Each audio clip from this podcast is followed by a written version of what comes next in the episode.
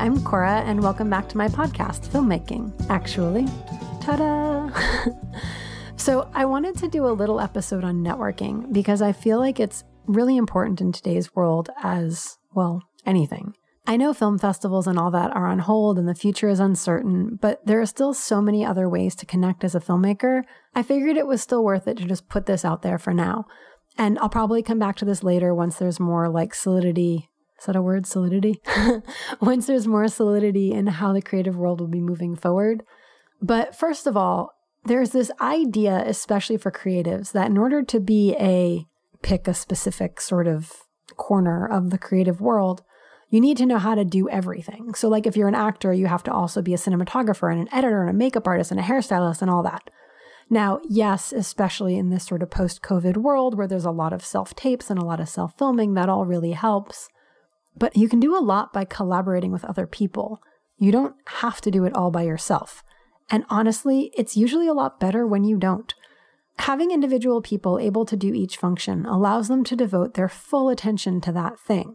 While that isn't to say that one person can't do an amazing job by themselves, because that's obviously been proven over and over again, it's just like anything in life. We all have the same 24 hours in a day, and if one person has to worry about everything, they just don't have time to give the same attention to detail that they would if, say, 10 people were working on the same thing. So don't ever feel like you're, you know, admitting to your own inadequacy by having people help you or work with you.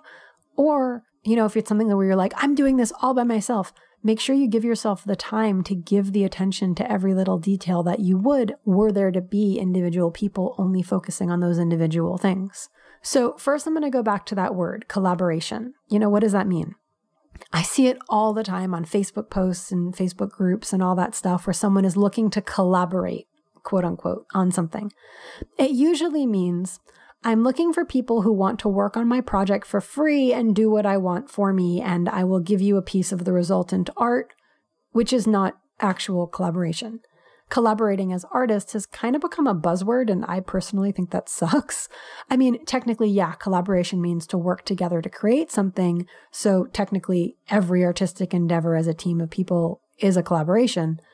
But it also carries with it the idea that everyone has creative input. Now, a couple of episodes ago, I talked a bit about business and rates and how that works in the world of creativity. Collaboration is actually a big part of that.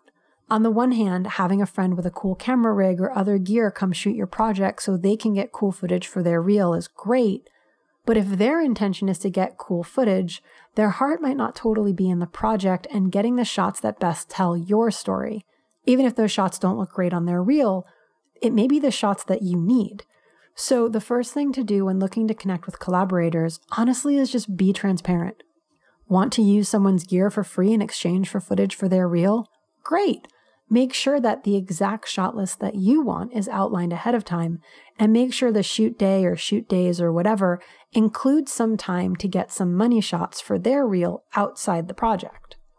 You know, maybe you'll end up using those shots in your thing too, maybe you won't, but at least the cards are on the table and it's super transparent. You have a shot list you need and they have flashy stuff that they want, and you're able to get both and you don't end up sort of locking horns at this kind of your hearts are in two different places and you're trying to do the same project together. And that brings me to what the biggest part of networking is, in my opinion. Networking is about building connections. It is not about what can you do for me for free, or even just what can you do for me. So many people, especially in film or the arts in general, have this idea of like, I need a fill in the blank professionally who can do it for free. And they want to quote unquote network so they can use their network to get and make free stuff. That isn't how networking works. a network, by definition, is a group or system of interconnected people or things. Interconnected. So it's like a two way street. One thing Spacey and I are known for is we have a giant network. And I don't just mean like a million Facebook friends or whatever, but actually people we know and work with and who know us and will work with us in return. Majority of these people we actually did meet through film festivals or Facebook groups or LinkedIn, actually. But those networks are two way streets. And when we collaborate on a project, the idea is collaboration, meaning both sides are contributing and both sides are going to get something out of it, whether it's you know, one side is hiring the other and they're going to get paid, or where one side is contributing a lot artistically and the other one gets to keep the artistic project. But it's all very transparent and kept kind of in the forefront of the conversation. When you're creating a network, you can't go around looking to give the work for your project to someone else. You know, hey, can you get us funding? I'm just going to give you this project and you find the money for it and come back to me when it's funded. Or can you produce my movie? I've got a great idea. You produce it for me. I have an idea. Can you bring it to life for me? Honestly, those are the most annoying questions to be asked because if someone actually is producing films, not only did they go through all of the time and effort and learning curves of learning how to do that, but they're probably already busting their butts to make their own projects happen. And then to just be kind of dumped with, here, can you make this for me? This is probably the one time I will say where a network can come into an awesome, like, sort of collaborative unification, if you will, is let's say you're a college student and you're an actress and you're at film school and you know writers and people who want to be directors and people who want to be cinematographers and people who want to be you know gaffers or grips or whatever or are willing to do those things. Directors need people to direct and they need stories to be directed. Writers need actors to perform their words and they need directors to bring it all to life you can find yourself a group of people that are at the same place in their career and are looking to kind of learn and grow together and want to come together to make something with the idea of we're all going to fill in the holes for each other but someone in there is going to have to be the producer and they're going to have to kind of bring the baby to life, if you will. So, you know, it's one thing to just get hired to do something, and that's different. But it's another thing when people just want like to connect with you so that you will use all of your hard earned experience and your connections to do free stuff for them. These are my tips for networking. And I don't know why I'm big on lists right now, but I made a list. So here it is. Number one, Networking is a two way street. Don't just look at how you can benefit from other people, but how can you help them? Number two, actually put that first. Never be afraid to be kind to someone else. You can never be wrong by being kind. If they take advantage of you or hurt you because of your kindness, that was their mistake, not yours. Three, be responsibly kind. Like I said in the episode about the business side of all of this, you have a responsibility to yourself to charge a proper rate and to make sure the people you work with are paid or fairly exchanged with. You know, can you cover someone's gas? Can you buy them lunch? Can you make them lunch? Can you send them cookies? Be realistic about what you can afford and support your network by contributing to it. You know, a photographer trading prints with a model, that's viable and awesome. But you have to be upfront you know, as a photographer, this is the specific look that I'm going for. Maybe the model wants another look. Let her do that look and take some extra shots, just or him.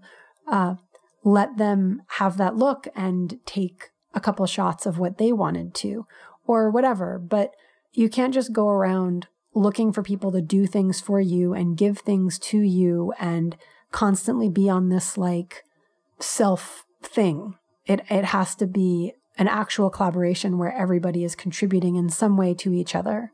And part of that involves not letting yourself be taken advantage of either. If you find yourself really pouring your heart and soul into a project, know when to pull the brakes and know when to either solidify a contract or get a payment or whatever. Um, there is a lot of the art world that kind of involves free work, putting together a spec, putting together a pitch, putting together a plan. All of that usually happens before a deposit comes.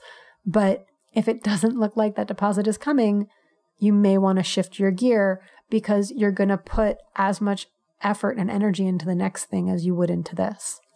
And number four, this is probably the hardest thing I've ever learned, and I still struggle with this. You have to be nice to everyone. I don't totally struggle with that, but I struggle with the idea that you don't have to be their friend or work with them. Not everyone is going to get along. They just aren't, and that's literally okay. You can meet someone, not click, and move on. The best example I realized recently, and this is for fellow fans of The Office, if you haven't watched The Office and you want to watch The Office, there are some spoilers ahead, just like fast forward a minute or two. If you've seen The Office, you know everyone loves Jim and Pam. Jim is like the perfect guy. He's so sweet and amazing and wonderful and like the best guy ever to Pam. I mean, so much so that in the last episode, one of the questions at the panel is Pam, how could you not realize how great Jim is? But remember the character played by Amy Adams? To her, Jim was a jerk who strung her along on again, off again dating and then randomly breaks up with her on a boat where she is stuck for the rest of the night and she doesn't know anybody else. Total jerk move, Jim. And then there's Karen.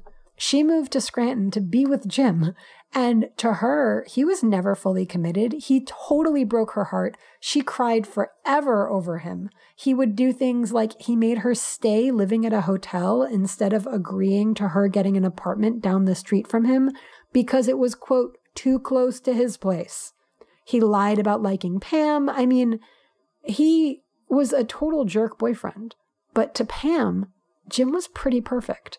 And you know, obviously he was a really bad fit for these other women. So long term, it was better for them that he broke up with them. But to some people, it's just not going to work. And to some, it's going to be a perfect fit. And that's okay. As long as you're not like actually being a jerk to everyone or breaking the law or doing toxic things. And the people around you are just like terrified of you. So they kiss your butt all day long. Like that's not healthy. But if you're a good person, it's okay to just connect with the people who kind of go with your flow. Find people you can contribute to and learn from and work to build up the people around you. And stay in touch with the people you meet. You know, even if it's only like once every six months, you like go through the pile of business cards that you've collected and you send them an email. Or maybe you actually have a little email list and you send out updates, or you go through social media and send a little, hey, how's it going? Just wanted to say hi. Hope things are well. Let me know if you need anything. Like, there was one person, we'd literally message each other on LinkedIn like a year apart. Like one would message, and then because neither of us were really on LinkedIn, six months later, the other one would reply. And then forever later, the other one would reply. I mean, that's not for everyone, but hey, it worked for us. Literally, after several years of this, we ended up actually connecting and we actually worked on a couple projects together. So you never know. The most important thing about networking is to do it to connect with people genuinely and don't just do it to see what you can get out of it. This sounds super like high and mighty and whatever, but live to be of service to others. You know, it's okay to be hired for your work, but work to help facilitate others while working on your own dreams. I feel like, especially in the creative world, if we all did that, we would just be lifting each other up a lot more. And it would be more of like a, you know, how can we help each other and how can we collaborate together in actual collaboration? Um, so yeah, that's a simple thing. Um, I just realized I didn't actually cover like how do you network, like where do you find people? Honestly, go to Vistaprint. I'm not paid, they're not a sponsor, that's just a thing. Wait for them to have a sale where it's like 20 bucks for 500 business cards or if, you know, you don't think you're going to use that many, it's like $10 for 100 or whatever. Spend 10 bucks on business cards. Make a business card that's got your name and some basic contact info. Make it super generic if you're not sure like what your actual career path is going to be. Go places like once, you know, film festivals and things like that are happening again, bring them with you, carry them in your purse. I've given my business card out to the most random people because we just get to talking and they're like, "Oh, you do blah blah blah blah." And I go, "Oh yeah, here." And I give them our card. You can also ask people for their cards. If they don't have a card, you can connect up with them on social media. Um, you can also join Facebook groups. That's a little bit less like successful, um, in my opinion, because usually if somebody has time to be living on Facebook, they aren't usually doing a lot. I mean, it depends. Sometimes there are some people who are really active and really busy in life, and they're also on Facebook a lot. But a lot of those groups, I've found anyway, that a lot of those groups are do things for me. How can you help me? I need this. So just kind of find your way in that carefully. But yeah, when you're at places, once the world is open again and you're able to actually connect with people, start conversations. Go to not just your own film screening. If you're at a festival, go to other film screenings. Go up afterwards and talk to the filmmakers. Go to any of the mixers that um, most festivals have once those are happening again for now, there's a lot of like Zoom calls and um, live chats and things like that where you can connect with people. So I would just look for those as well um, and just find ways to meet people. It does kind of suck. You do kind of have to be a little extroverted. For me personally, I usually end up standing in the corner terrified. And then my husband like talks me into talking to somebody. And as soon as I get going, I'm okay. But um, it may mean that before you can network, you just have to find one person who can help you talk to people or who can talk to people for you or whatever. So, yeah, anyway, kind of short and sweet. Hopefully, it's helpful. I know it's kind of all over the place and very vague, but those things were kind of on my mind and I just wanted to share.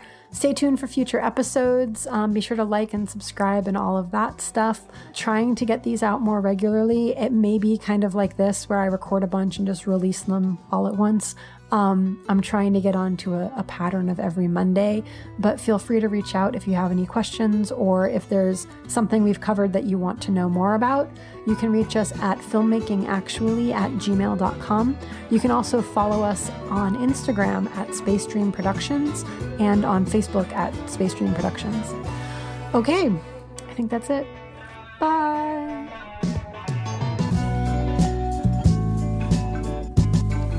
You've been listening to Filmmaking Actually with Cora Linda, Space Dream Productions podcast. Subscribe to us on any or all the podcast platforms, but we especially recommend our sponsor, Anchor. If you like what you hear, leave us five star ratings and positive reviews on iTunes and Stitcher. It helps more listeners like you discover the show. But the best thing you can do if you really like the show is tell a friend. Want to leave a comment or ask a question? Email at filmmakingactually at gmail.com. This is Spacey speaking, and remember, the opposite of networking is not working. Get it? And we'll see you next time.